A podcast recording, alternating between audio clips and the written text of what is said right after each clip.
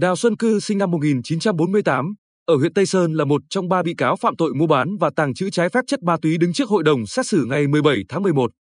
Ở cái tuổi đáng ra phải nghỉ ngơi, vui vầy cùng con cháu, bị cáo Cư lại phải đối mặt với lao tù vì cất giấu ma túy. Khoảng 13 giờ ngày 25 tháng 2, chị TTH con dâu của bị cáo Cư đến nhà ông tại thị trấn Phú Phong huyện Tây Sơn thăm chơi, phát hiện Bùi Thị Thu Hồng sinh năm 1984, người đang sống chung như vợ chồng với ông Cư và Trần Văn Thiện sinh năm 1999, ở huyện Tây Sơn có biểu hiện sử dụng trái phép chất ma túy. Chị Hát trình báo cơ quan công an. Sau đó, công an huyện Tây Sơn tiến hành kiểm tra hành chính tại nhà bị cáo Cư, thu giữ nhiều dụng cụ dùng để sử dụng ma túy và ba nỏ thủy tinh có chứa ma túy. Tiếp tục khám xét nơi ở của Thiện tại một khách sạn trên địa bàn thị trấn Phú Phong, công an thu giữ 22,77 gam ma túy đá và 38 viên nén ketamin có khối tượng 21,01 gam. Số ma túy này Thiện mua của một đối tượng ở thành phố Hồ Chí Minh để sử dụng và bán lại cho các người nghiện ở địa phương, trong đó có Hồng. Cụ thể, Thiện đã 5 lần bán cho Hồng và một đối tượng nữa tổng cộng 17,61 gam ma túy đá. Đối với Hồng, do cần ma túy để sử dụng và bán kiếm lời nên đã hai lần mua ma túy của Thiện, 7 lần bán lại ma túy với khối lượng 17 giờ ma túy đá cho các đối tượng nghiện khác. Hồng cũng phạm thêm tội tàng trữ 0,14 gam ma túy đá trong ba nỏ thủy tinh cất trong nhà để sử dụng dần.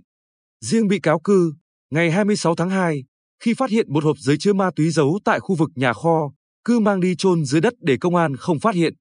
Mãi ba ngày sau, bị cáo Cư mới trình báo sự việc với cơ quan công an. Giải thích cho hành vi của mình trước hội đồng xét xử, bị cáo Cư cho biết, khi đó, bị cáo sợ quá nên mang đi giấu. Cũng tại bị cáo không hiểu biết pháp luật nên xảy ra cớ sự như hôm nay. Chu tọa giải thích cặn kẽ, giá như khi đó bị cáo cư báo ngay sự việc với cơ quan chức năng thì hoàn toàn vô can. Ngược lại, bị cáo mang 15,65 gam ma túy đá đi giấu, phải chịu trách nhiệm hình sự về hành vi tàng trữ trái phép chất ma túy.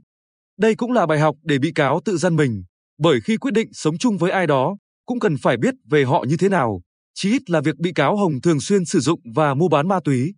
Trong vụ án này, Thiện và Hồng cùng phạm tội mua bán và tàng trữ trái phép chất ma túy. Trong đó, Thiện bị áp dụng tình tiết tăng nặng trách nhiệm hình sự vì phạm tội hai lần trở lên và tái phạm. Cụ thể, Thiện đã bị Tòa án Nhân dân thị xã An Nhơn xử phạt 15 tháng tù giam về tội tàng trữ trái phép chất ma túy, vừa chấp hành xong án phạt tù tháng 6 năm 2021. Thay vì xem đó là bài học, Thiện lại móc nối tìm mối mua ma túy và cung cấp ma túy cho các đối tượng nghiện khác. Riêng bị cáo Hồng là người nghiện ma túy, được ông cư cưu mang và đưa về sống chung như vợ chồng tại nhà ông từ tháng 8 năm 2021. Hồng khai nhận, ông cư không biết bị cáo nghiện, mỗi tháng bị cáo đều được ông cư cho tiền tiêu. Nhưng vì bị cáo nghiện, số tiền ấy không đủ dùng, nên mới mua ma túy rồi bán lại hưởng chênh lệch. Với việc tái phạm, Thiện phải chịu tổng cộng 18 năm 6 tháng tù giam, trong đó 17 năm cho hành vi mua bán trái phép ma túy và 1 năm 6 tháng cho việc tàng trữ ma túy. Hồng phải chịu mức án 8 năm tù giam cho hành vi mua bán và 1 năm tù giam vì tàng trữ ma túy. Bị cáo cư bị tuyên phạt mức án 4 năm tù giam.